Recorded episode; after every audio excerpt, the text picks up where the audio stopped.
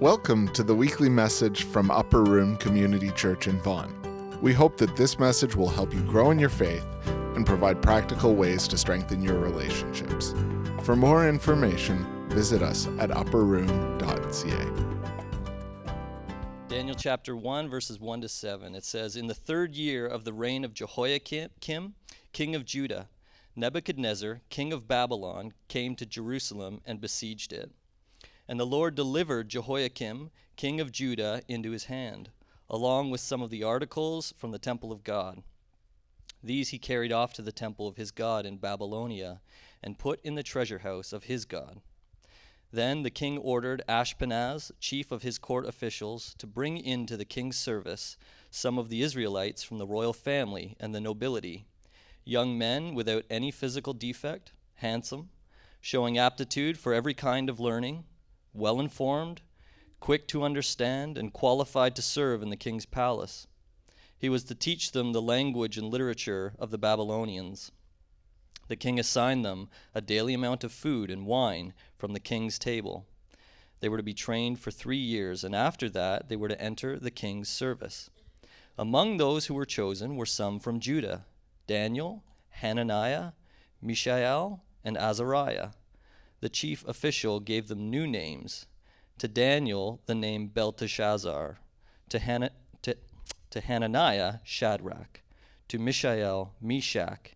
And to Azariah, Abednego. This is the word of the Lord. Thank you, Tony. Good morning, everybody.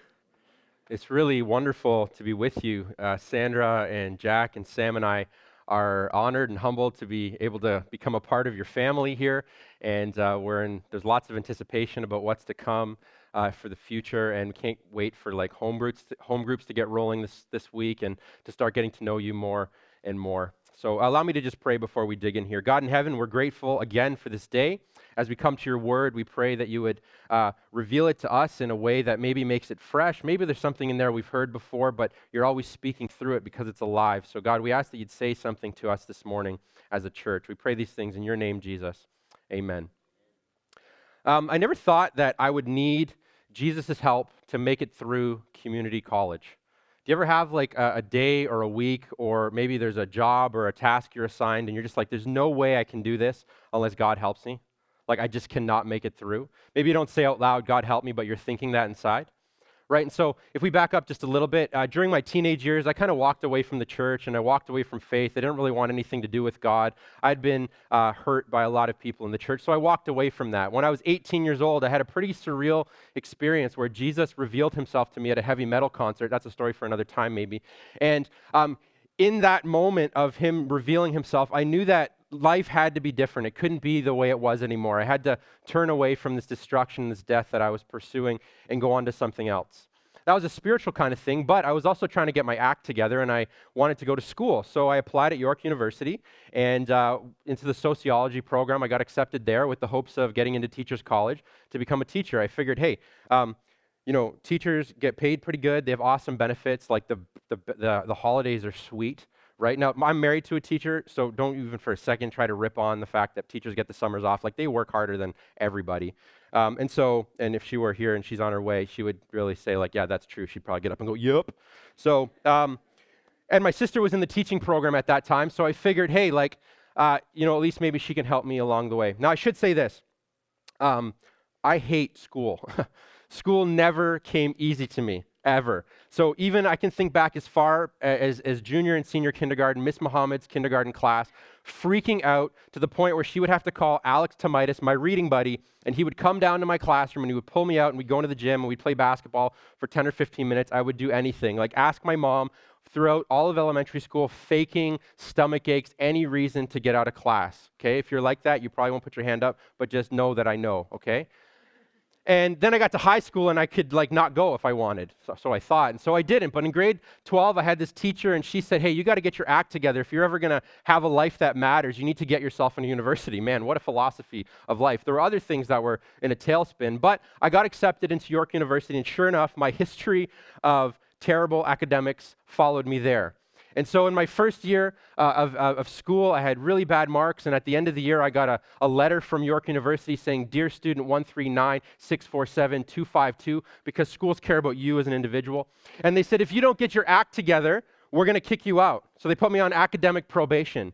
And I was like, whoa, that's pretty major. I just put a lot of money into this thing, and now they're like threatening to kick me out. And so going into my second year, you wouldn't believe it, but all of my marks plummeted even lower than the first year, with the exception of one A. I took a, a steel drum, like Caribbean drumming elective, and got an A. I killed it, but everything else killed me. And they said, you need to like, you need to go away. Like you're done. And I said, the feeling is mutual. I think I need to go away. So at that time, in my spiritual journey, I'd been back and walking with Jesus for a few years now, and um, I had been serving at a drop-in center in downtown Toronto, reaching out to, uh, you know, a lot of teenagers there. And I went to my supervisor and I said, "I've got great news for you. York kicked me out. I can come and work full time at the youth center now." And he's like, "Are you out of your mind?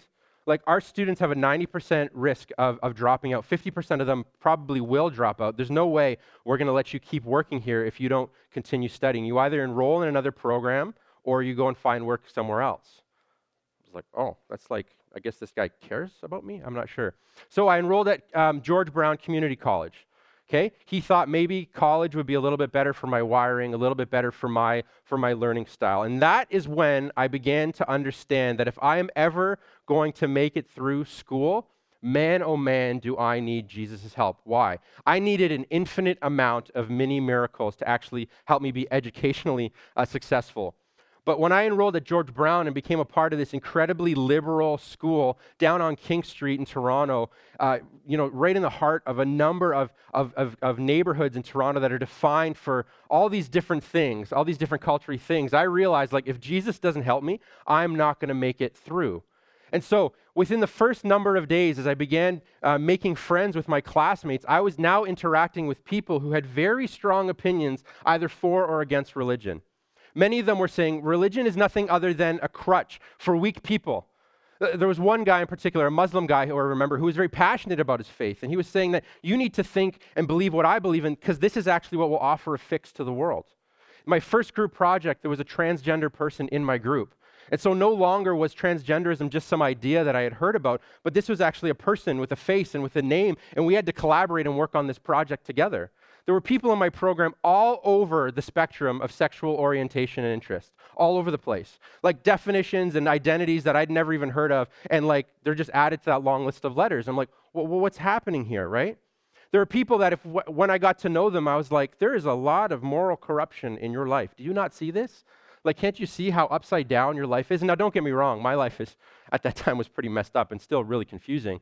Uh, but I was like, this is so broken. And yet, there were even other people who said morality is nothing more than a social construct placed on the weak people because they can't decide for themselves what they think is right and what they think is wrong, what they think is up and what they think is down. I'm just like, whoa, hold on a minute. Where am I, Jesus? How am I ever supposed to succeed at school if I'm surrounded by people who are just so differently minded than me? What on earth am I actually doing here? These, these were now, uh, they always were, but now I was coming to realize that these weren't just hypothetical situations. What do you do when you meet someone who is? Or, or case studies. How will you interact or solve a problem that involves people of whatever? Now these were like my friends. We were eating together. We were hanging out together. We were working on projects together, getting to know each other. How on earth was I supposed to survive this? This is what I mean when I said I needed Jesus' help to get through college. I, remember struggling with this tension do I uh, assimilate or do I isolate? Do I assimilate and meaning do I just become like everyone around me? Like not not say anything that might make me stand out, not pick any fights, not really defend. If people are taking shots at Christianity, maybe they won't even find out I'm a Christian. I'll just kind of assimilate and be just like them. Go to the places they go, say the things they say, watch the stuff they watch. Or on the other end of the spectrum, I was uh, tempted to isolate completely you know, slip into class five minutes late and try and get out of there five minutes early so I never really had to interact with my classmates. Stay away from it all. But neither of those two options ever felt right because I had this sensation that, that God had actually put me there somehow. I'm not suggesting that God made me fail at York or anything like that, but that He had made a way for me to get into uh, to, to George Brown, that I might be surrounded and now be able to be a light and, and maybe impact these people around me this is uh, not just my experience, right? This is my story, but we all have shared experiences like this. We all go to places of work or places of play or wherever, and we're interacting with different people. And, and if we're paying attention to what's happening around our world, it doesn't take much to think or to realize this world is broken. It is not functioning the way it was meant to function. Right? And so Monday morning, we wake up to news out of Las Vegas that a shooter had rained down bullets from a hotel room, killing more than 50 people, wounding hundreds of people, terrorizing the minds of millions of people before taking his own life and escaping it all, right? And when we look at that and we say, this is evil, this is wicked. And then a couple days later, news breaks that the same shooter had actually booked hotel rooms in Chicago overlooking the grounds where the Lollapalooza Music Festival would take place, which tells us not only does evil and wickedness exist, but it's systematic. It's thought out. Evil is planned, there's an intentionality behind it. A week before that, news of Hugh Hefner's death broke. The founder of Playboy, the guy who lived one of his life goals was to get pornography into the hands of every person, into the household, into everybody's household, right? I would say this guy is responsible as one of the founding fathers of the pornified culture that we now live in. A couple of statistics just to get us thinking a little bit about the effects that porn has on our culture. Last year, worldwide, um, the porn industry has a, an estimated revenue of $97 billion. And that's only the legit stuff. So it's probably far more than that. And those are dollars. They don't, I mean, dollars are one thing, but they don't talk about the lives that are changed forever because of it. Uh, one in four internet searches in, in the US and Canada are for porn, meaning about 64 million web searches a day are for pornography. Catch this next one. This one blows my mind. 48% of young adults in the US and Canada say that they come across porn on a weekly basis without ever seeking it out. So they're just going about their business online, doing whatever they're doing, and somehow they come across pornography. Do you know what this means? This means that no longer do any of us have to go looking for porn. Eventually, porn is going to find us. It's as if the enemy is, is manipulating uh, the, the algorithms of the internet in such a way that they might make the make, that it might make its way into our pockets. That when we open up our screens or flip open our computers, we're now being exposed to something that we were never supposed to be exposed to. Right? It's broken. A week before that, the news was filled with nothing other than, than uh, broadcasts of, of hurricanes and earthquakes and devastation and displacement and people losing their lives and crying out for support. And we look at this and we say, What on earth is going on? Thinking of these, er- these earthquakes and these hurricanes, it's almost as if the physical earth itself is crying out and saying, This is not how it's supposed to be. Think about that. I always think about how um, those verses in the New Testament that tell us that if nobody cries out, if no people will worship him, then even the rocks will cry out and worship him. Well, something's happened that even creation itself is mourning, saying this is broken. And whether you're a Christian or not, you feel this tension. You know that when you hear the news, when you go about your daily life, when you meet people, things are not the way they're supposed to be. This can't be how God made it. This is wrong. This is broken. Uh, maybe this drives you to a type of fear or anxiety. What's going on? What are we going to do? Is there any hope? Does any of this even matter? Does any of this even work? Perhaps for some of you, this drives you to escape, right? You've become so desensitized or, or numb because of the onslaught of all these news updates and all the stuff that's going on that when you hear another, uh, when you see another broadcast, you just flick on Netflix and try to escape it all and get away from it, right? Because you're saying this isn't how it's supposed to be and i don't maybe know how it is supposed to be but, but man i can't handle this anymore. This is way too much of a burden for me. If you're here and you are a follower of jesus then then maybe you're living your daily life experiencing what a, a foreigner might feel. Imagine being a foreigner living in a land that's not your own where the food is different where the signs and the language are different where the culture and the community is different and, and things just don't make sense. I remember as a teenager, or a young kid rather, every other year going and visiting my cousins uh, in farm country, Ohio. And we like had nothing in common because I'm from Scarborough and they're from a farm. I, I lived on like, I don't even know how much space. They had a thousand acres of space right? They rose cat like rose cattle, like they raised it. I don't even still not even sure how to say that out loud because I'm so. And all we would talk about is like how they say how, how we say soda and pop. Like, like we talk about these differences, how the speed limits are different, right? how uh, the deals down there are so much better or whatever else. We talk about these differences, but, but of course, the weight that we feel as Christians living in this broken world around us today, the comparisons are innumerable. It's so different. We know this isn't how it's supposed to be. And that's why, for the next eight weeks, we are going to dig into portions of the Old Testament book of Daniel and we are going to learn to understand what does it mean to function as a follower of God in a totally ungodly world. And, and here's the thing that we're going to learn it's not hopeless. We're going to learn that we are not just supposed to try and survive, but that we actually can thrive in the midst of it. We can multiply. We can grow. We can be a shimmering light of hope. And in some places, we'll be a glare, like a glaring, so bright light of hope to people in a desperate world that are looking for something because even they know that this isn't how it's supposed to be. So, if you have a Bible with you, whether it's digital or a physical paper Bible, um, I, if you want, you can turn with me to Daniel chapter 1.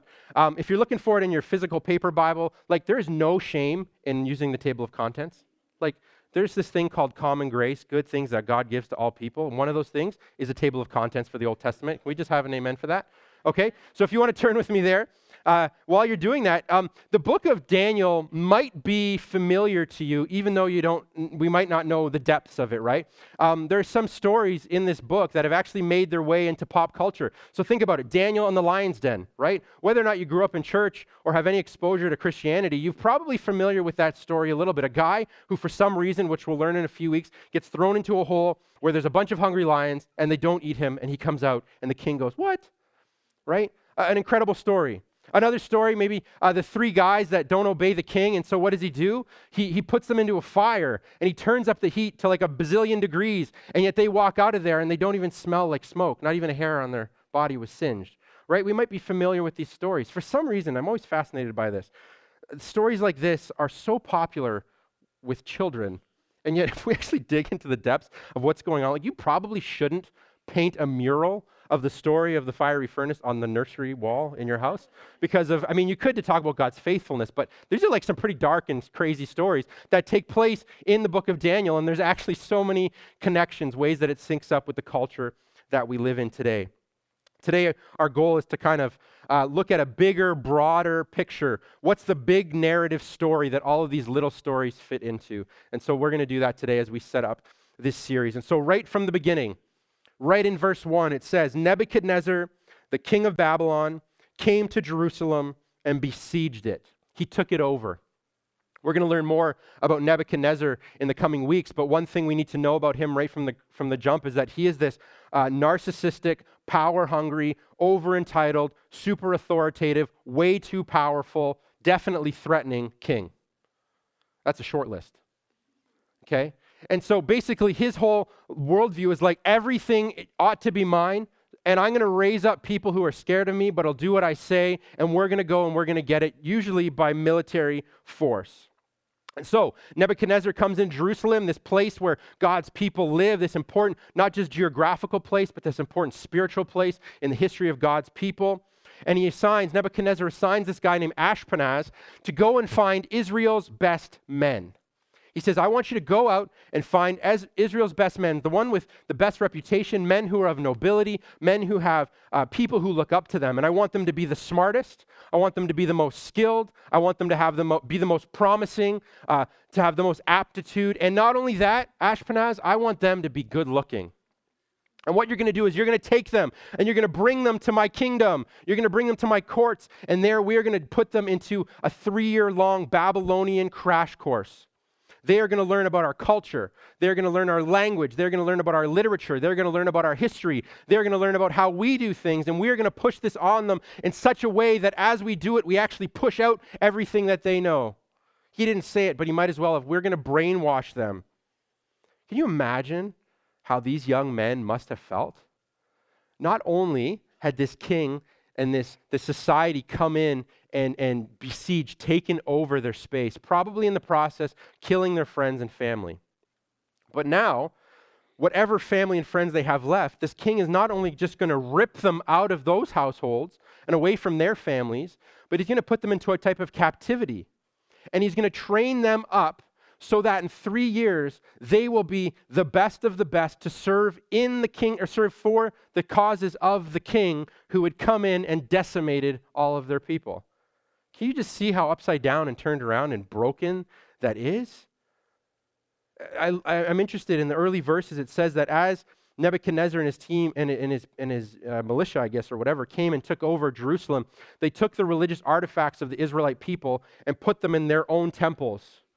So, so imagine how Daniel and his crew are feeling when now they're being taken, everything's being taken away. Even these religious artifacts, these important historical things that told the story of who their people was, who, who their people are, and they were being put to use to worship another false god. Imagine. This is also why uh, castration would have taken place. So, Ashpenaz, depending on your translation, it might refer to him as chief of the officials or it might refer to him as chief of the eunuchs. This castration was to basically say, We don't want you guys to multiply and reproduce. We are trying to stop the nation of Israel. And if that's not enough, we're going to brainwash you. And we're going to take away your stuff. And we're going to change everything so there's no familiarity, so this doesn't feel like home anymore. As if that's not enough. Ashpenaz then decides that he's going to change the names of these men. He's going to give them different names. He's going to take their, their Hebrew names, these important names, and he's going to give them Babylonian names. Now, there are a number of young people that were taken and brought into the king's courts for this reason, but the story of Daniel seems to hover around and focus in specifically on four guys in particular. There's Daniel, and then there's Hananiah, Mishael, and Azariah. We know those other three most typically is Shadrach, Meshach, and Abednego. And he changes their names, and the meanings are important. Daniel's name, his Hebrew name means God is my judge. It gets changed to Belteshazzar, which is, O lady, that means wife of the god Bel, protect the king, or may God protect his life. So Daniel, who's named after the living God, his name gets changed and says, forget about that God, but, but may, the, may this false God Bel protect him. Hananiah, we know him as Shadrach most commonly. Yahweh is gracious. That's what his name means. Hananiah means Yahweh is gracious. I, the, the I am, the only God, is gracious to me. Gets changed to I am very fearful of God and the commands of Aku, the moon god. Again, transformed to put on a false God. M- Mishael, his name is who is what God is. How beautiful is that? I am what I am, God says. I am who I am. That's what Mishael was named after. Every time his mom would have said, Mishael, come for dinner, everyone who was within earshot of that were hearing, Who is like God? Nobody. His name is worship. And it gets changed to what? I'm worth nothing. Who's like Niku? This other false God. Azariah, we know him as Abednego. Yahweh is a helper, is what Azariah's name means. How the God of the universe, the creator, lends a hand and helps us along in our humanity. Now it's changed to servant of Nebu, the shining one. These names matter a lot. How many of you are named after somebody significant in your life? A father, a grandfather, mother, grandmother, something like that, right? Yeah, I don't I don't know if I ever really grasped the importance of a name until we had our own children. Um, I guess I sort of did. My middle name is Anthony. I was named after my nonno, my, my grandfather on my dad's side. Um, my brother's middle name is Luigi. He was named after an Italian plumber. And, no, no. He was named after my, um, just got to see if you're with me. He was named after my grandfather on my mother's side. So these names have importance. They want that reputation or that memory to live on, right? And then we have our kids, and, and we name our first son Jack. Do you know what Jack means? It means man or boy. So essentially, we said, when, the, when he came out, they said, he's a boy. We said, that's good enough. Now, if you look it up on Google, some English traditions might say that the name Jack actually means God is gracious. I think they're just trying to be real nice, right? So we tried to make up for that with our second son. So we named him Samuel David, super biblical, real strong, right? But names are absolutely important. And these name changes matter so much. Basically, what Nebuchadnezzar and Ashpenaz were saying is, You're not gods anymore. That's not even a real God. You're mine now. I named you. I'm giving you meaning. I'm giving you identity. You don't belong to him. I've taken you away. He's mine. You're mine now. And maybe you haven't been given a new name by the world around us, but in so many ways, the world is saying, You're mine. If you're going to work here, you think and act and talk like this. If you're going to study here, you better be sure not to talk about this or write about that. This is what you believe now. Maybe in your own households, you have this experience. As long as you live under my roof, maybe not now, but maybe at some point in your life, you've had these things, and the world is constantly trying to rip us away from God. But, but the good news of, of the gospel is that by faith in Jesus Christ, when we say, Jesus, I need you so desperately, and he rescues us, and we believe in his life and his death and his resurrection, there's this incredible thing that happens, and that is God the Father adopts us and brings us into his family, and he gives us a new name, and he calls us son, or he calls us daughter. He says, You're chosen. He says, You're mine. And it doesn't matter how hard anyone tries, they'll never take us away from God. They can never take us away. But Nebuchadnezzar tried. Could you imagine sending your own kids to school? and them coming back and saying, hey, my name is too spiritual. They want to call me something different. That's the culture that Babylon was. And, and our world is, is complicated. It's broken, it's messed up, it's, it's, there's desperation, there's bleakness, but even still, not as bad as Babylon. Believe it or not. If you want, later this week, you can go ahead and read Revelation chapter 18 which is an account of these angels who are looking back on history and they can't think of a single, a single society or, or power or influence that was ever as bad as Babylon was.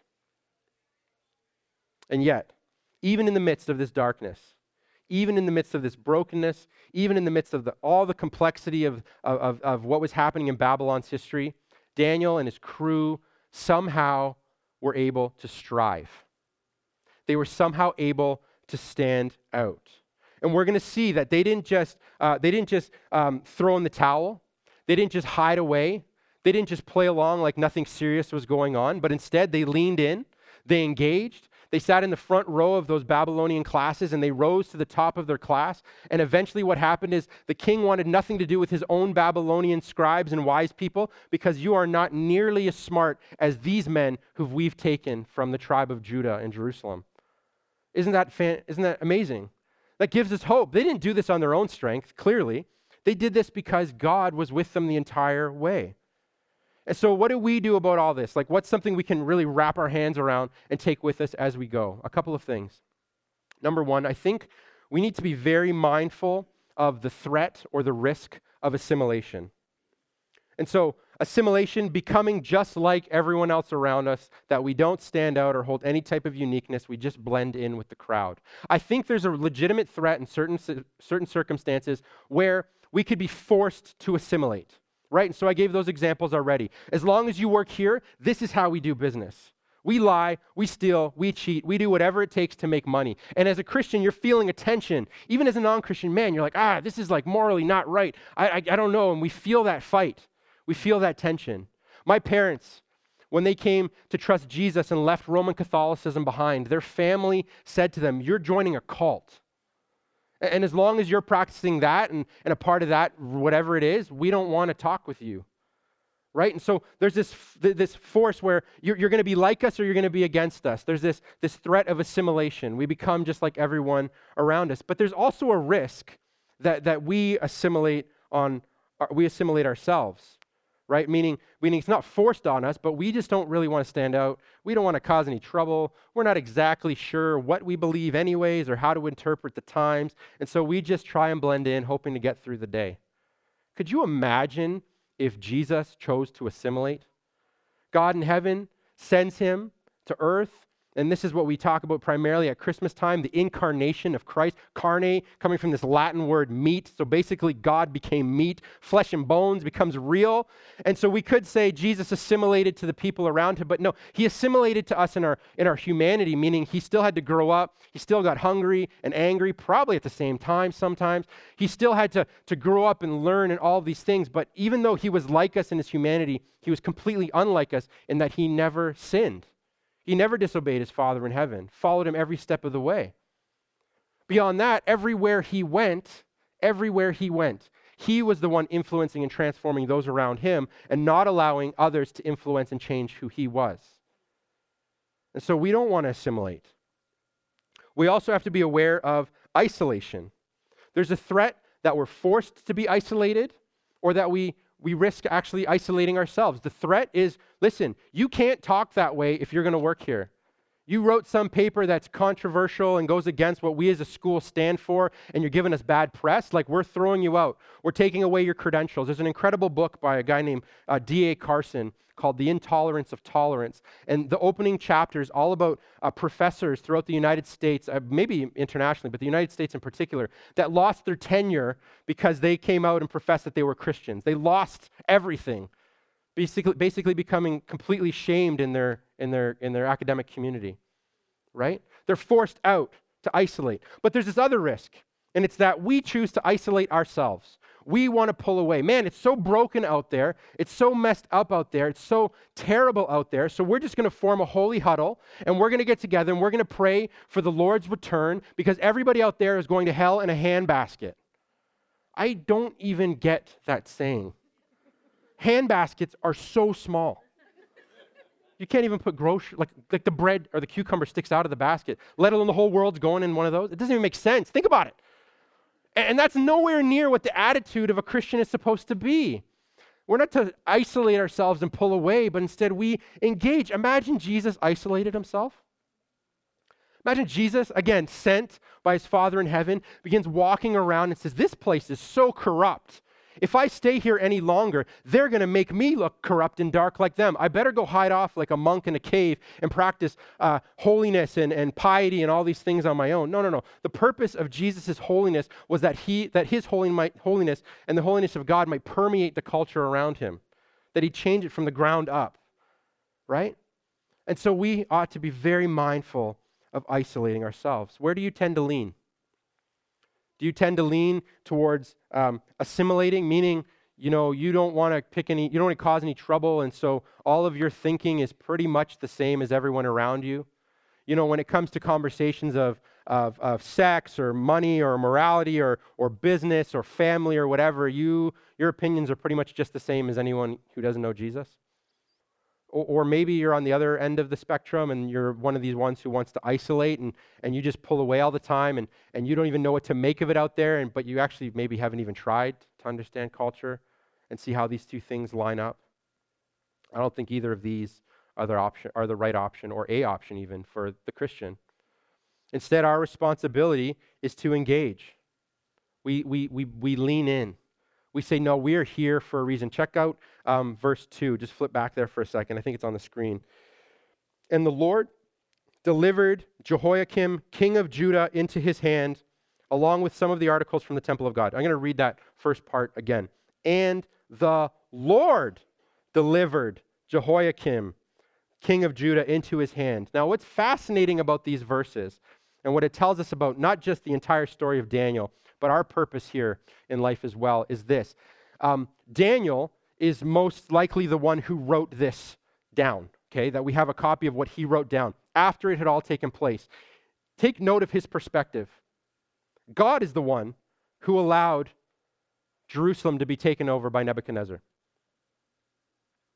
What a perspective. God is completely in control. You know what this tells us? Nothing takes God by surprise. Be encouraged by that. Okay, it's not like God was away on a trip and he just came back and was unpacking his bags and he flicks on the news and he's like, What the heck happened to Jerusalem? Well, I was gone. Like you turn your back for two days. You try to unplug. No, that's not what happened. God is never not in control. He's not surprised by anything. He's always aware of what's taking place. And it's because of this perspective, it's because of the faith and the hope and the belief that Daniel and his crew had that they were able to engage the culture around them and not run away, but actually make a huge difference. And we'll see throughout the chapters that we study. Man, Nebuchadnezzar says that we need to praise the only living God of Daniel, Shadrach, Meshach, and Abednego, right? We're going to see incredible transformation took place. And this is our hope too, church. This is our hope. Your circumstance, your situation, wherever you are, is not just by chance. God's put you there. Right? Sometimes we think of this call as a disciple. We need to we need to go. And we do need to go. Don't get me wrong. We must be going. But we also must, must stop and just think hey i think i'm supposed to just be right now. I don't have to go into a circumstance that's broken and troubling. I'm in one. God did did am i here by accident or did you put me here? And we'll see every single time that he puts us there. Do you believe that he's put you wherever you are for a reason? That he's brought a person into your life or, or that he led you to a particular job, or, or, or took you out of a particular job, maybe? Do we believe that He's doing that for a reason? If we do, and I think we ought to, our entire perspective is completely changed. And one of the ways practically that we can think about actually putting this stuff into, into practice is, is by thinking about this idea of living a questionable life. Living a life that is sold out to following Jesus, that it causes other people to look at us and say, hold on a minute, you're a little different. Now, historically, people have looked at Christianity and said, you guys are a lot like a little different. you're a little weird. What's going on there? That's okay. Embrace the weirdness. I have. embrace it, love it. But but but what I mean is, you know, you're in um, a meeting where a supervisor lashes out at one of your coworkers, just rips into them. And you can see your coworkers obviously ashamed or guilty or whatever. And later on, they're sitting in their cubicle and you walk by them and you say, Hey, I'm sorry that took place that way. That shouldn't have happened. You didn't deserve to be talked about that way. And they look up at you and they say, Whoa, what do you mean? Why, are you not- why did you notice me? Well, you live that type of questionable life because you follow Jesus and Jesus looks for the ones that are cast out, right? Uh, maybe maybe um, there's an argument that's taking place in your family. Hey, it's Thanksgiving.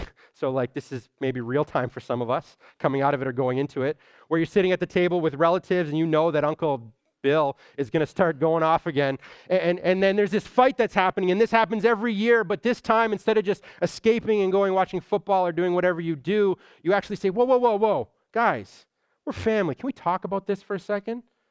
And all of a sudden, they're like, Well, what do you care? You're like, Well, you're my family. And they ask that question. That's what leading a questionable life is. We had a tenant that lived in our basement for a while. Um, a, a, young man, he was uh, worked as a, as a server at a restaurant, and um, we didn't actually see each other very often because he came home way before we went to bed. And, uh, anyways, so I got to know him a little bit over the course of time. And I remember one time chatting with him, and he asked me what I did for a living. and I said, Well, I'm a youth pastor. And I'm always like, What do I do for a living? How do I make sense of this? I said, I'll just go for it. I'm a youth pastor. And he says, You're a what?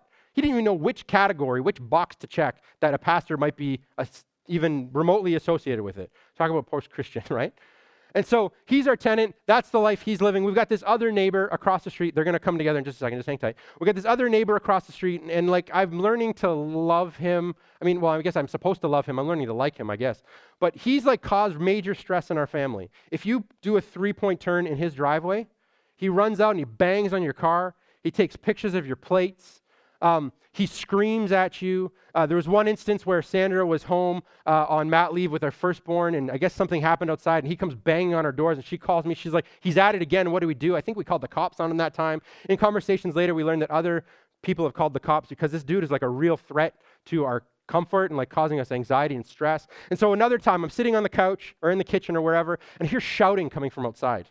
Like, we live in a relatively quiet place. Usually the shouting is coming from inside my house. What's happening here? So I go out, and sure enough, my neighbor and my tenant are just at each other, arguing on my lawn. Which in the moment, I'm like, this is my lawn. Why are you on my lawn?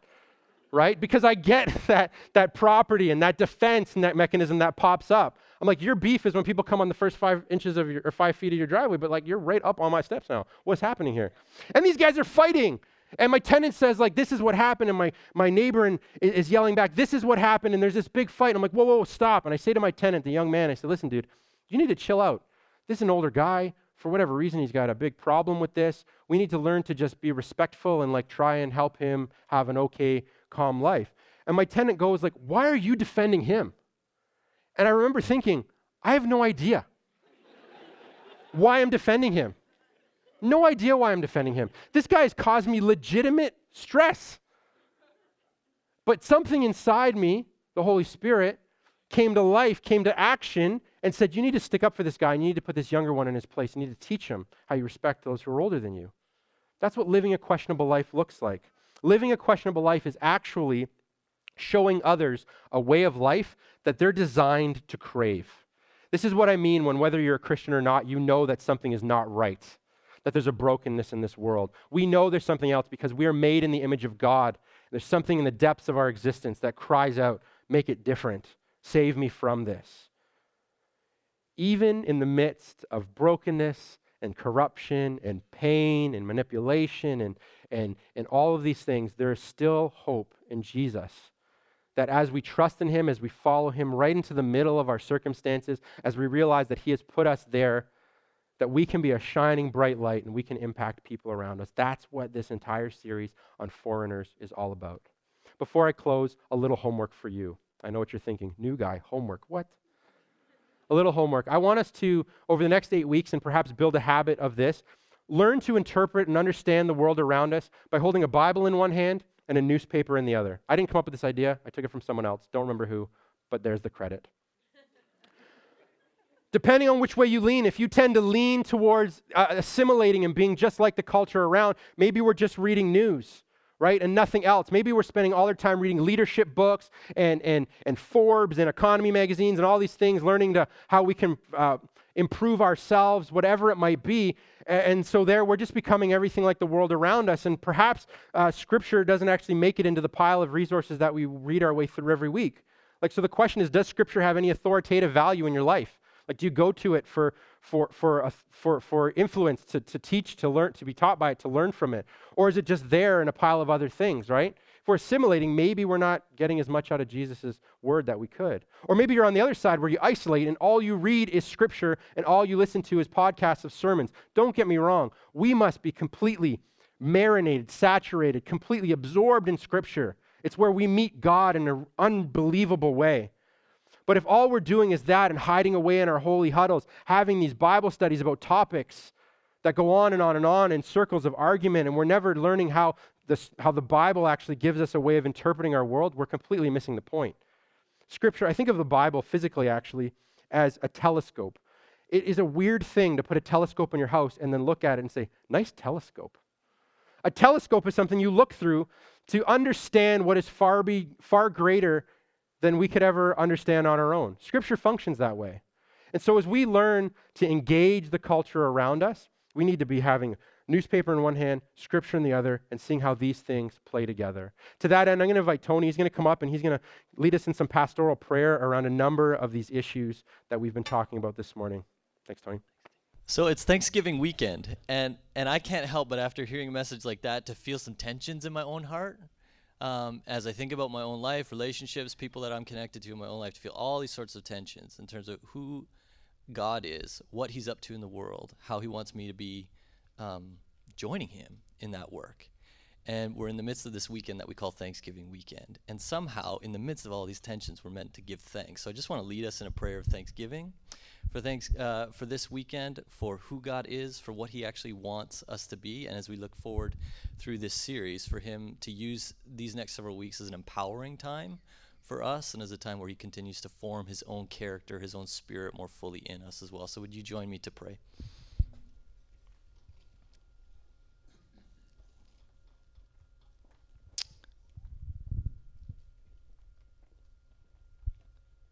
Gracious Father, that's what Jesus called you when he prayed to you, when he was on this earth. Gracious Father, we call you that. And we do that with eyes wide open um, uh, in terms of both who we are and uh, what, like the world around us, what it actually is. We recognize ourselves that we are, um, we have a deep sense. Often, like oftentimes, we're not as aware of it as we could be. But there are times when we feel like you put your finger on this that we are not who we feel like we ought to be. There is so much more for who we feel like we're meant to become or meant to be or whatever. Um, not just in what we do, but who we are in the core of our beings. There is a frailty to us and to life and to our character and to our love and to who we feel like or what we feel like we're meant to do in this world that it, it always seems out of reach. Jesus, we're in need.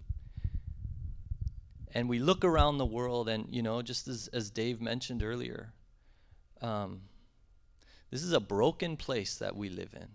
And the news just kind of paints brushstrokes. They're just like highlights of the many things that often go un, unreported they're often unheard and unseen by most of the people in the world. So we can't help but um, just give some of these things that have happened in recent days to you and pray that you would show yourself as gracious Father to the many people that have and families that have lost loved ones in this um, incredibly terrible shooting that's happened in Las Vegas. We can't we can't imagine what that city and the and the reverberating effects of of everything that has happened, how that's impacted so many lives, so many families. Um, we know there are hundreds and thousands of people uh, in the southern states throughout the Caribbean that are just you know, the news reports on it for a few days. They've they've they have this journey of months and years ahead of rebuilding and trying to figure out what do we do now? Where do we go from here? How do I get food on the table? Literally, today for my family. Jesus, would you show yourself to them as the gracious one? We don't know what to do. You are over these things, and so we cry out to you.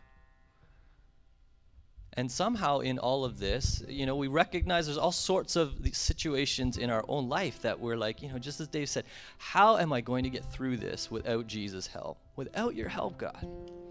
And so, in those tensions, we pray you would teach us to be people who say, Thank you, God. You are gracious Father. You are one who gives good gifts, even uh, when everything in front of me seems like uh, I don't know how to deal with this. We know that because you've given yourself.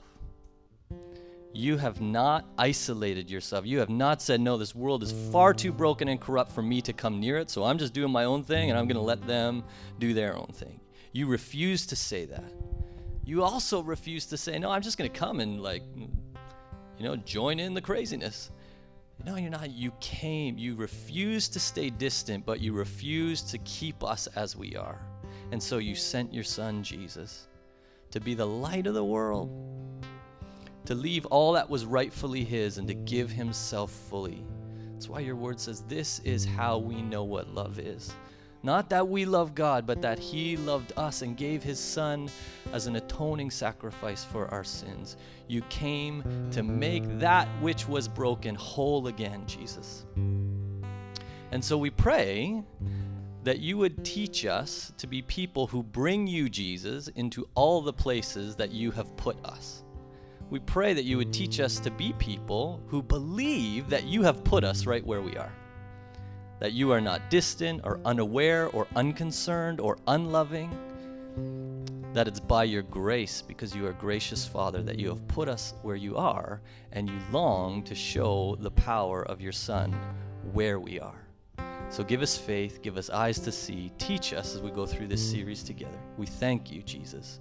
We thank you on this Thanksgiving weekend. In your name we pray. Amen.